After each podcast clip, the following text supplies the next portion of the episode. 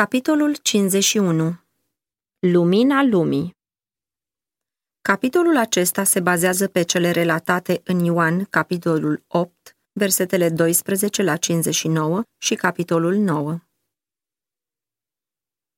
Isus le-a vorbit din nou și a zis, Eu sunt lumina lumii. Cine mă urmează pe mine nu va umbla în întuneric, ci va avea lumina vieții. Când a spus aceste cuvinte, Isus se afla în curtea templului, unde aveau loc slujbele de la sărbătoarea corturilor. În mijlocul acestei curți se ridicau doi stâlpi înalți cu candelabre mari. După jertfa de seară, erau aprinse toate lămpile care își împrăștiau lumina asupra Ierusalimului. Ceremonia aceasta era în amintirea stâlpului de lumină care călăuzise pe Israel în pustie și mai era privită ca vestind venirea lui Mesia. Seara, când se aprindeau lămpile, curtea era plină de voie bună. Oameni încărunțiți, preoții templului și conducătorii poporului se uneau în dansuri festive, în sunetul muzicii instrumentelor și cântărilor leviților. Prin iluminarea Ierusalimului, poporul își exprima nădejdea în venirea lui Mesia, care avea să-și reverse lumina asupra lui Israel. Dar pentru Isus, scena avea un înțeles mai profund.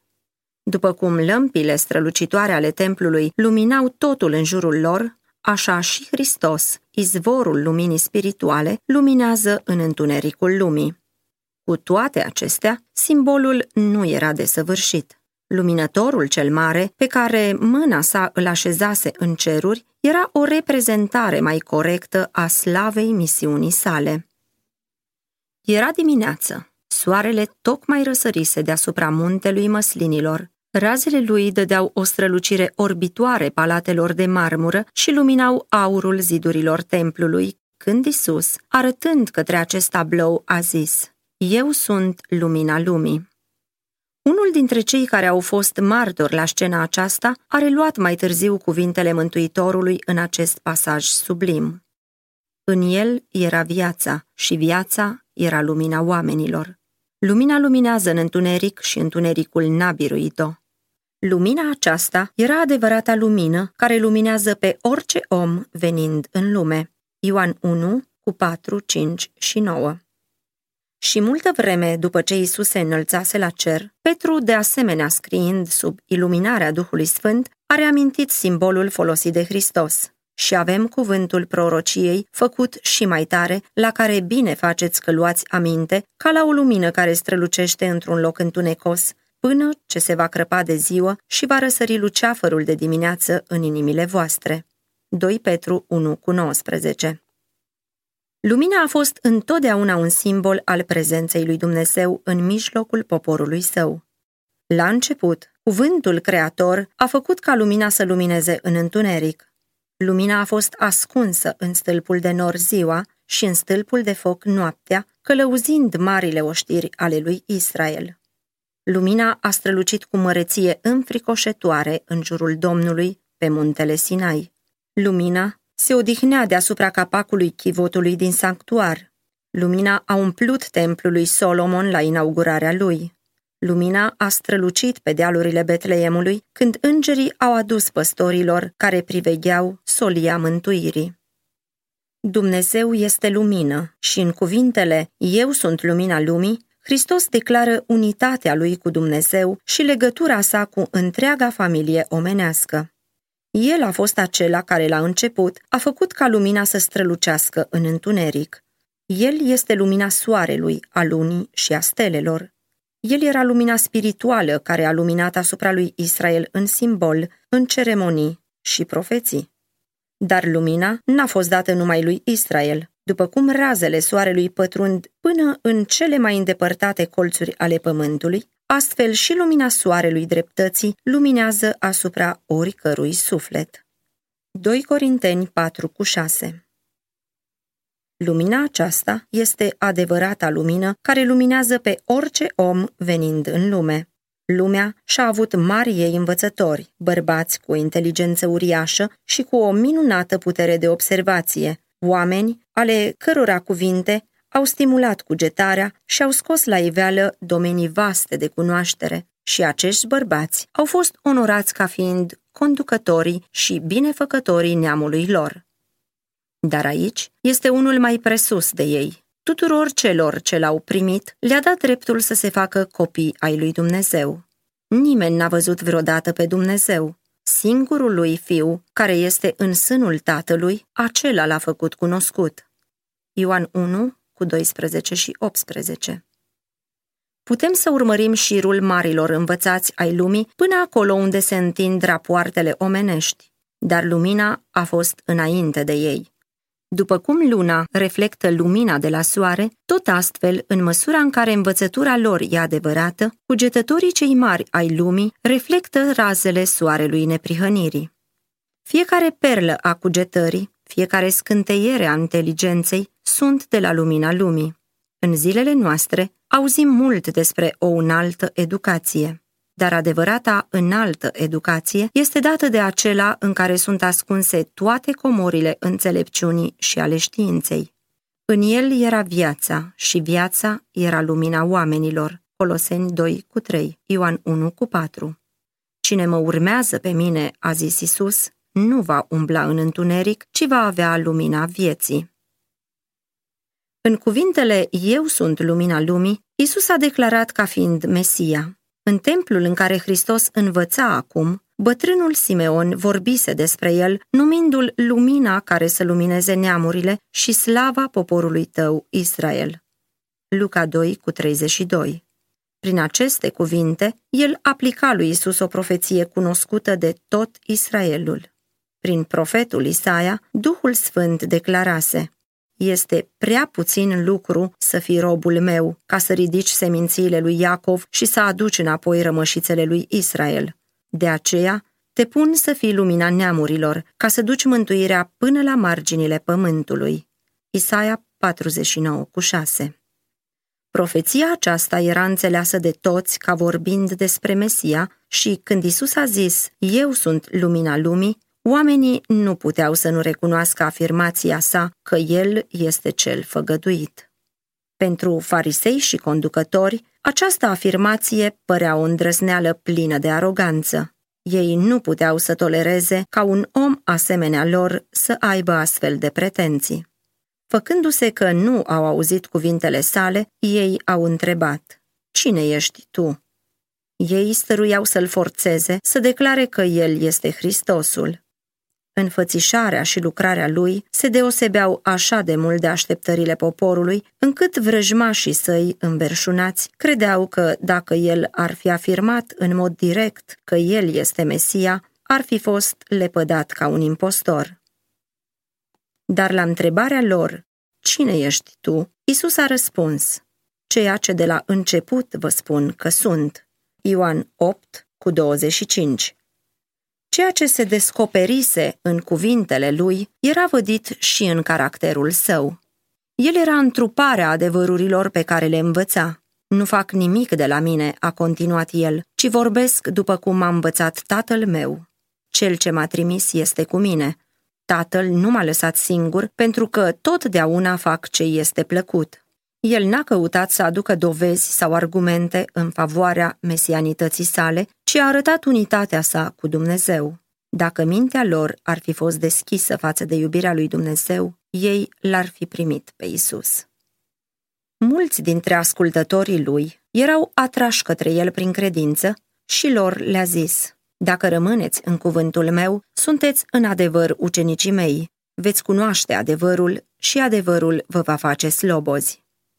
Aceste cuvinte i-au ofensat pe farisei. Trecând cu vederea îndelunga supunere a națiunilor sub jug străin, ei au strigat cu mânie. Noi suntem sămânța lui Avram și n-am fost niciodată robii nimănui. Cum zici tu, veți fi slobozi? Isus a privit la acești sclavi ai răutății, oameni ale căror gânduri erau pornite spre răzbunare și a răspuns trist. Adevărat vă spun că oricine trăiește în păcat este rob al păcatului.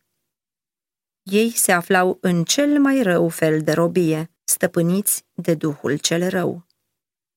Orice om care refuză să se predea lui Dumnezeu este sub controlul unei alte puteri. el nu-și aparține. El poate vorbi despre libertate, dar este în cea mai dezgustătoare robie. Lui nu-i se îngăduie să vadă frumusețea adevărului, deoarece mintea lui este sub stăpânirea lui satana. În timp ce cu îngânfare se mângâie cu ideea că urmează hotărârile propriei judecăți, el ascultă de voința Domnului Întunericului. Hristos a venit pentru a sfărâma cătușele care țin sufletul în robia păcatului. Dacă Fiul vă va face slobozi, veți fi cu adevărat slobozi. Legea Duhului de viață în Hristos Isus m-a izbăvit de legea păcatului și a morții. Romani 8 cu 2 În lucrarea de mântuire nu există constrângere. Nu este folosită nici o forță exterioară. Sub influența Duhului lui Dumnezeu, omul este lăsat liber să aleagă cui vrea să servească. În schimbarea care are loc atunci când omul se predă lui Hristos, se află simțământul celei mai înalte libertăți. Izgonirea păcatului este o acțiune a voinței noastre.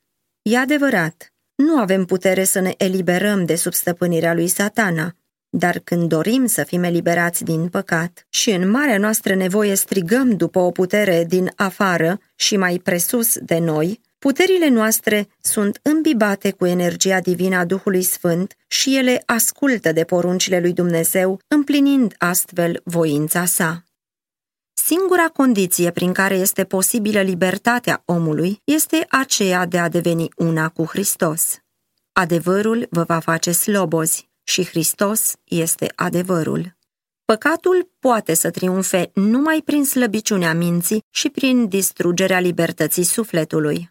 Supunerea față de Dumnezeu înseamnă refacerea omului, readucerea lui la slava și demnitatea de om. Legea divină față de care sunt aduși în supunere este legea slobozeniei. Iacov 2 cu 12.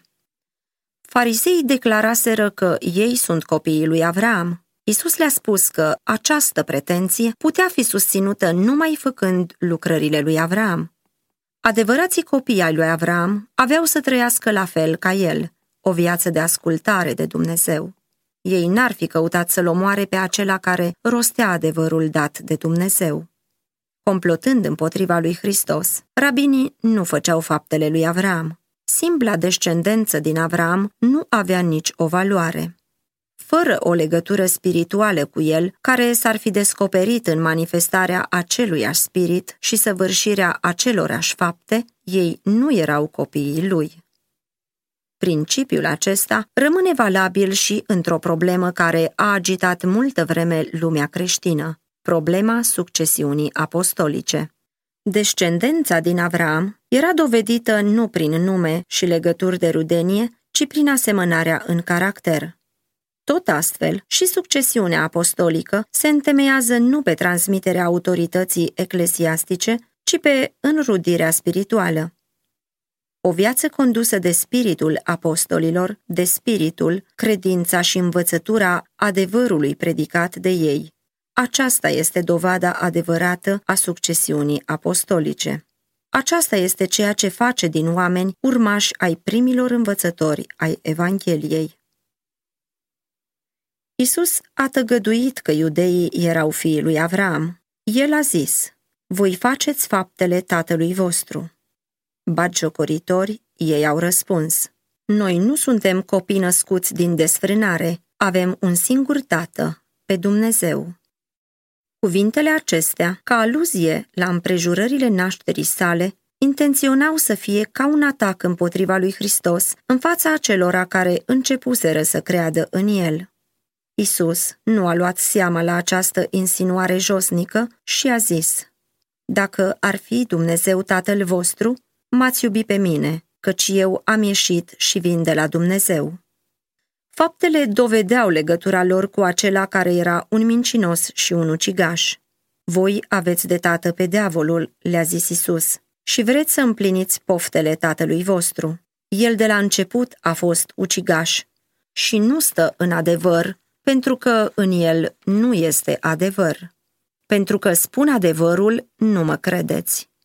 Ioan 8, cu 44 și 45 Faptul că Isus spunea adevărul și îl spunea cu atâta siguranță era motivul pentru care el nu era primit de conducătorii iudeilor. Adevărul era acela care îi ofensa pe acești oameni plini de îndreptățire de sine. Adevărul demasca falsitatea rătăcirii, condamna învățătura și practicile lor și era rău primit.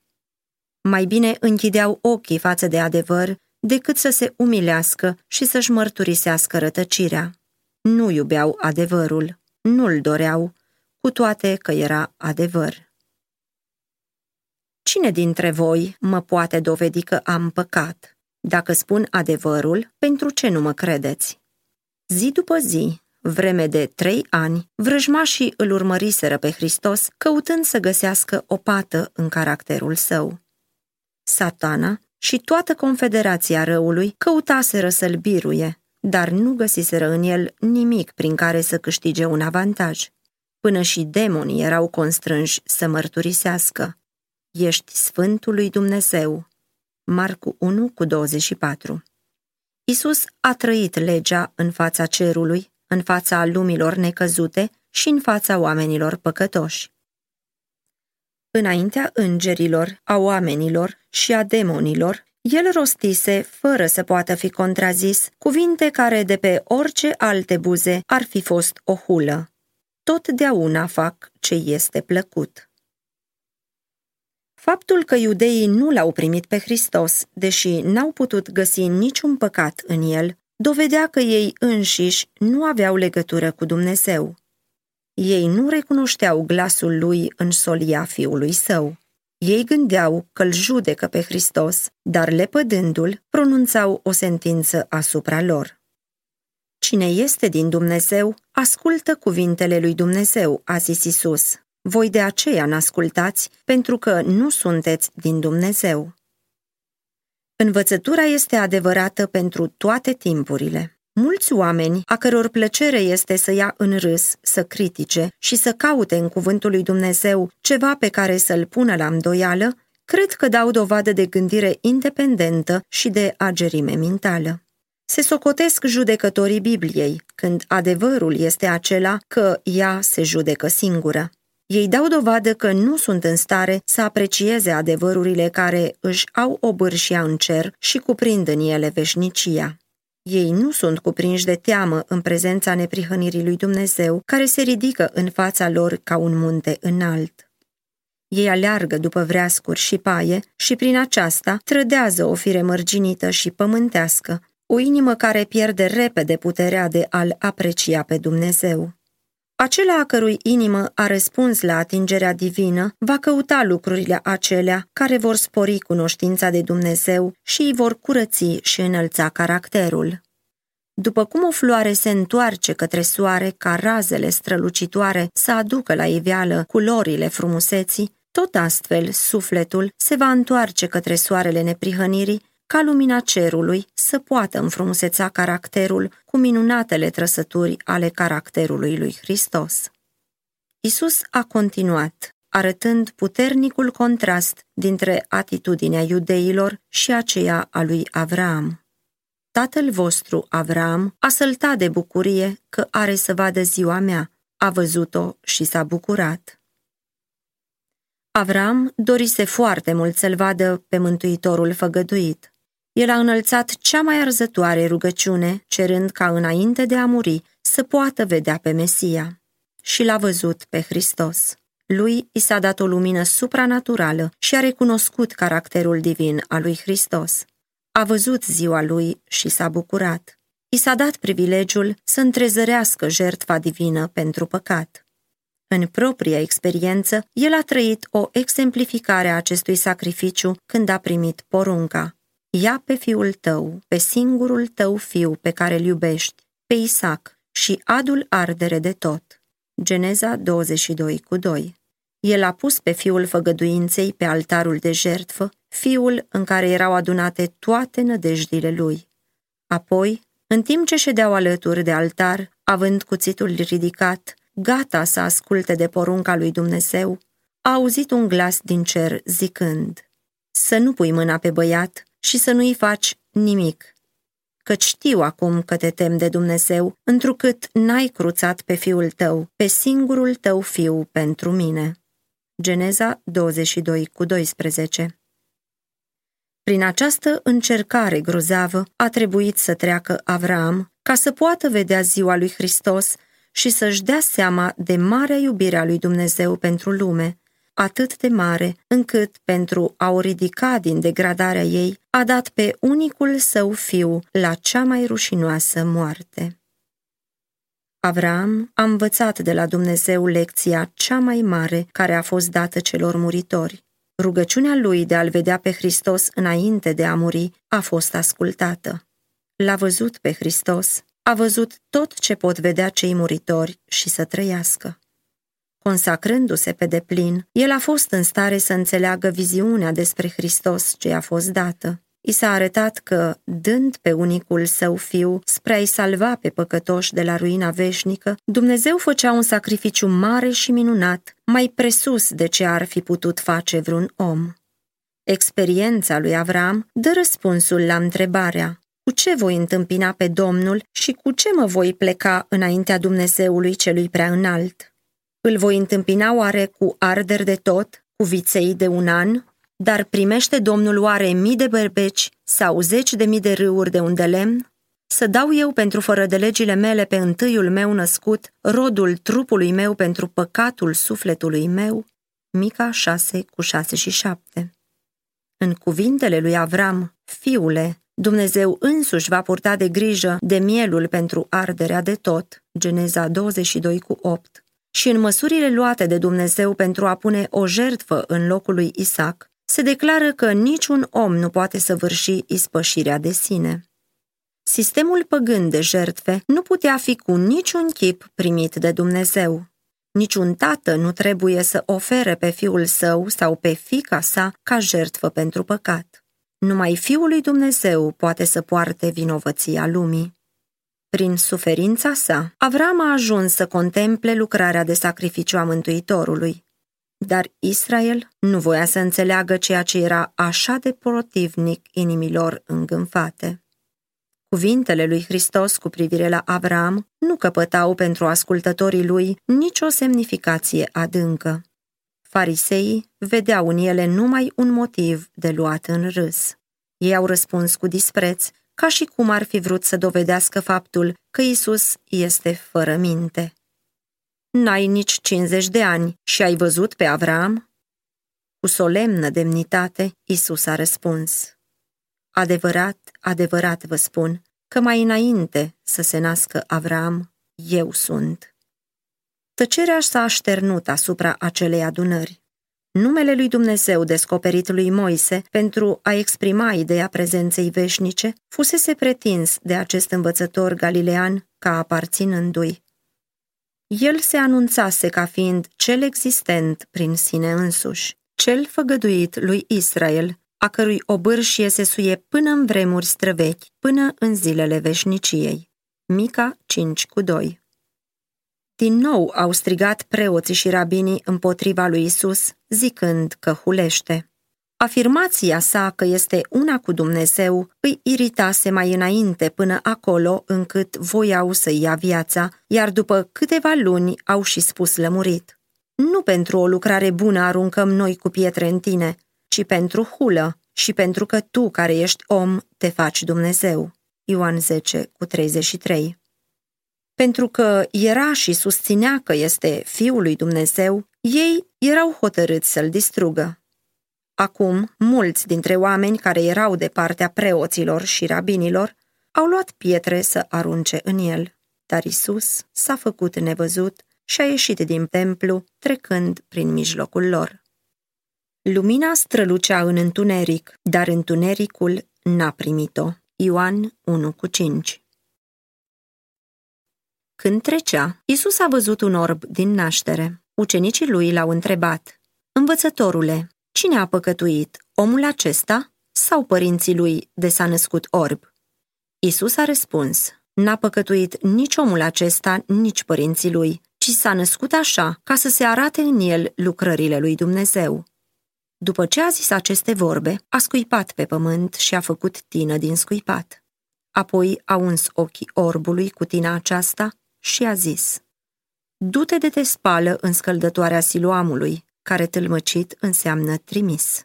El s-a dus, s-a scăldat și s-a întors văzând bine. În general, iudeii credeau că păcatul e pedepsit în viața aceasta. Orice suferință era privită ca pedeapsă pentru vreo faptă rea, fie a suferindului, fie a părinților lui. Este adevărat că orice suferință vine din călcarea legii lui Dumnezeu, dar adevărul acesta fusese răstălmăcit. Satana, autorul păcatului și al urmărilor lui, îi făcuse pe oameni să creadă că suferințele și moartea vin de la Dumnezeu ca o pedeapsă arbitrară dată din cauza păcatului. Din cauza aceasta, acela asupra căruia căzuse vreo suferință sau vreo nenorocire mare, mai avea pe deasupra și povara de a fi privit ca un mare păcătos.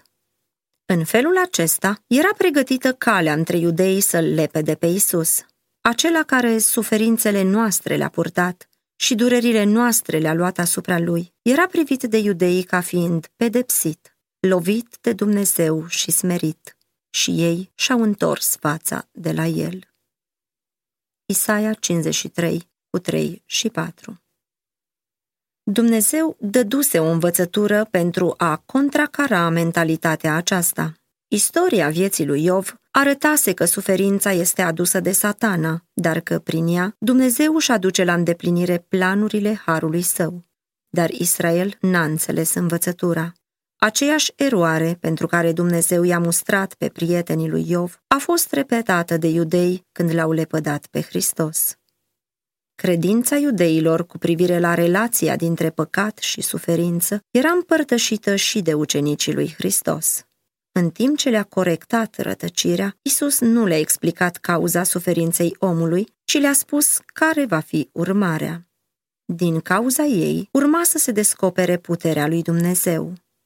Cât timp sunt în lume, a zis el, sunt lumina lumii. Apoi, după ce a uns ochii orbului, l-a trimis să se spele în scăldătoarea siloamului și vederea omului a fost restabilită. În felul acesta, Isus a răspuns la întrebarea ucenicilor în mod practic, după cum răspundea de obicei la toate întrebările pe care îi le puneau din curiozitate. Ucenicii nu erau chemați să discute cine a păcătuit sau n-a păcătuit, ci să înțeleagă puterea și mila lui Dumnezeu manifestate dând orbului vederea. Era ușor de înțeles că nu era putere de vindecare în tină sau în scăldătoarea la care orbul a fost trimis să se spele, ci puterea era în Hristos. Fariseii nu puteau fi decât uimiți de vindecare. Totuși erau plini de ură, mai mult ca oricând, deoarece minunea fusese săvârșită în zi de sabat. Vecinii tânărului și cei care îl cunoscuseră mai înainte, pe când era orb, ziceau, Nu este acesta acel ce ședea și cerșea? Ei priveau la el cu îndoială, deoarece de când i se deschiseseră ochii, înfățișarea lui se schimbase și se făcuse mai strălucitoare și el părea un alt om. Întrebarea aceasta trecea de la unul la altul. Unii ziceau, El este, alții, seamănă cu el. Dar cel care primise marea binecuvântare a pus capăt discuției zicând, Eu sunt. El le-a povestit apoi despre Isus și despre felul în care fusese vindecat și ei au întrebat, Unde este omul acela? El a răspuns, Nu știu. Apoi l-au adus în fața unui sfat al fariseilor. Din nou omul a fost întrebat cum își recăpătase vederea. El le-a zis, mi-a pus tină pe ochi, m-am spălat și văd. Atunci, unii dintre farisei au început să zică, Omul acesta nu vine de la Dumnezeu pentru că nu ține sabatul. Fariseii sperau să demonstreze că Isus este păcătos și deci nu este el Mesia.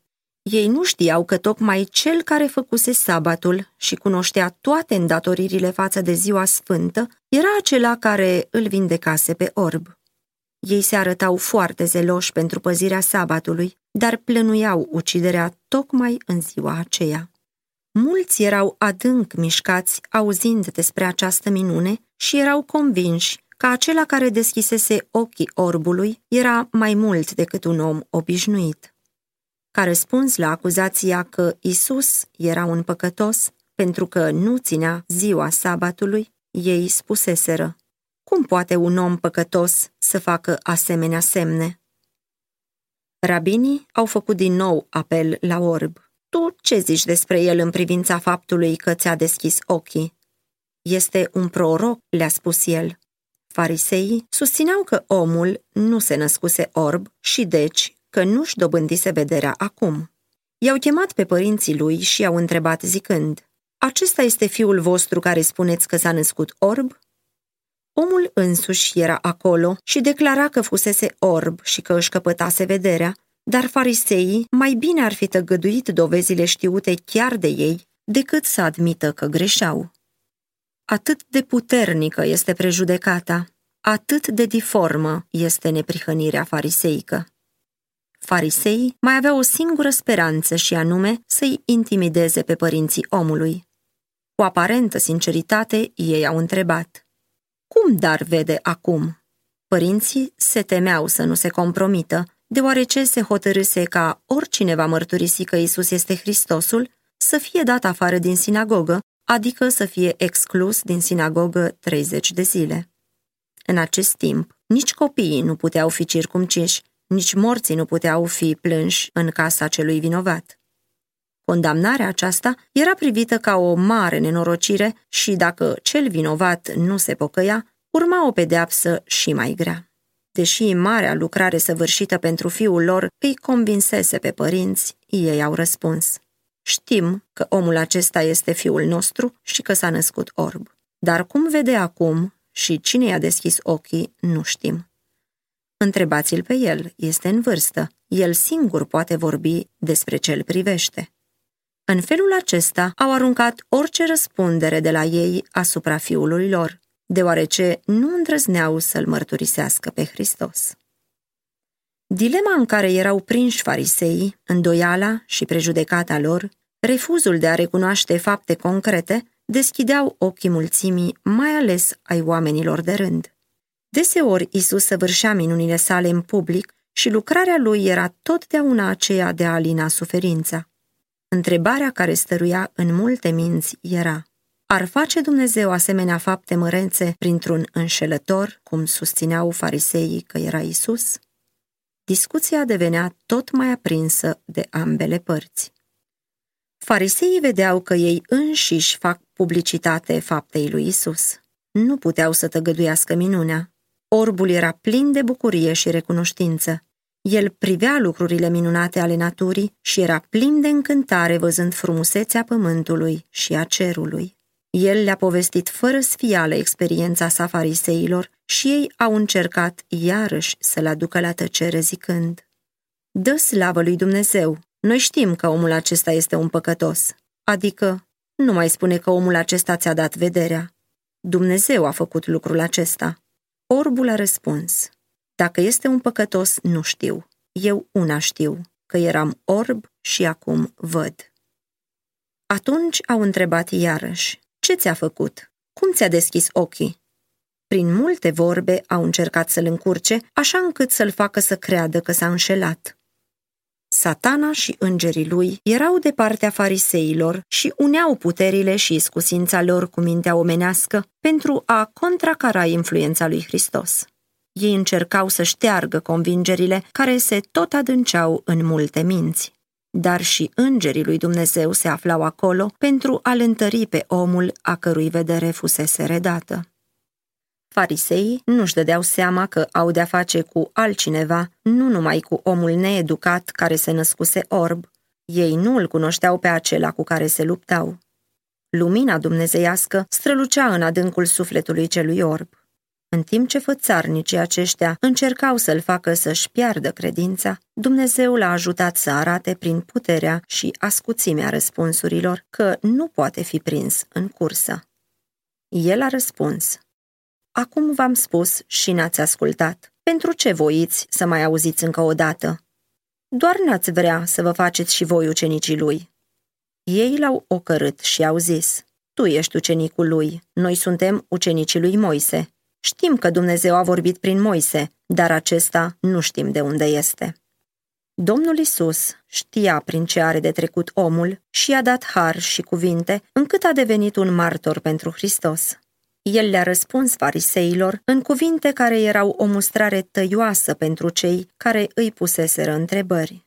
Ei pretindeau că sunt tălmăcitorii scripturilor, călăuze religioase ale neamului, cu toate acestea, în fața lor era cineva care săvârșea minuni și ei mărturiseau pe față că nu cunosc nici care este izvorul puterii lui, nici natura sau pretențiile lui. Aici este mirarea, le răspunse omul, că voi nu știți de unde este și totuși el mi-a deschis ochii.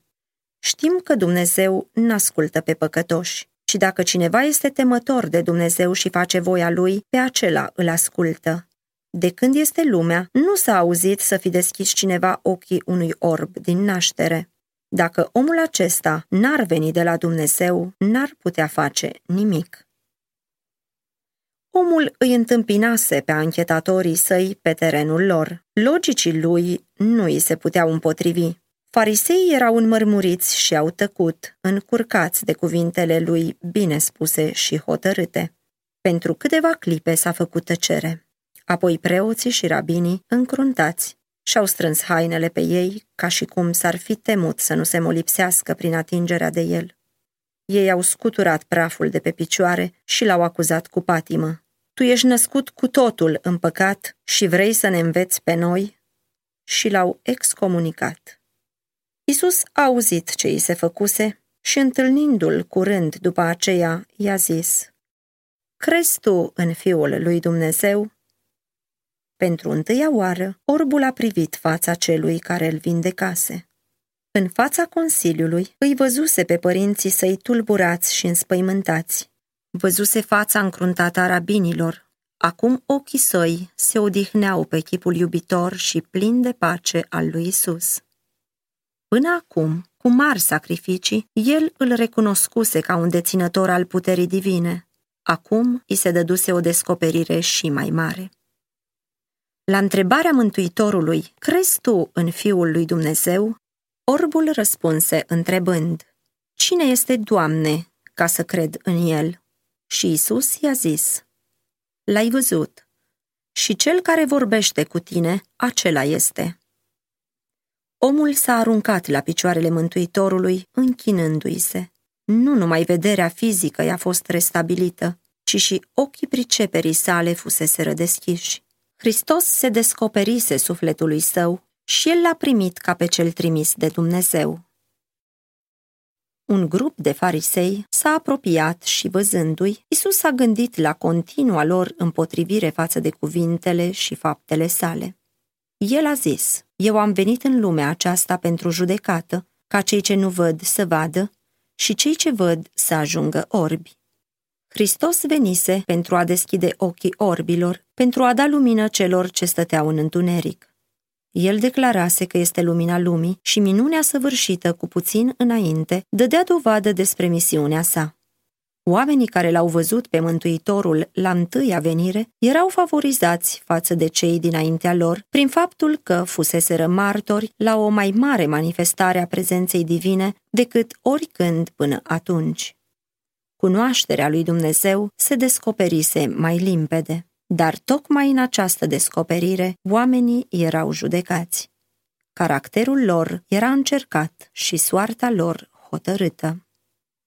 Manifestarea puterii divine, care îi redase orbului și vederea fizică și pe cea spirituală, îi lăsase pe farisei într-un întuneric și mai adânc. Câțiva dintre ascultătorii săi, simțind că vorbele lui Hristos îi vizau și pe ei, au întrebat.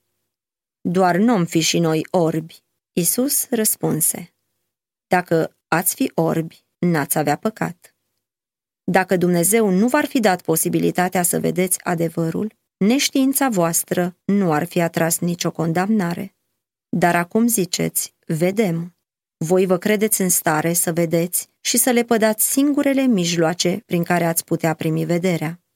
Pentru toți cei care își dau seama de nevoia lor, Hristos a venit cu ajutor nemărcinit. Dar fariseii nu voiau să-și mărturisească nici o nevoie. Ei refuzau să vină la Hristos și de aceea erau lăsați în orbire, orbire pentru care ei singuri erau vinovați. Isus a zis, păcatul vostru rămâne.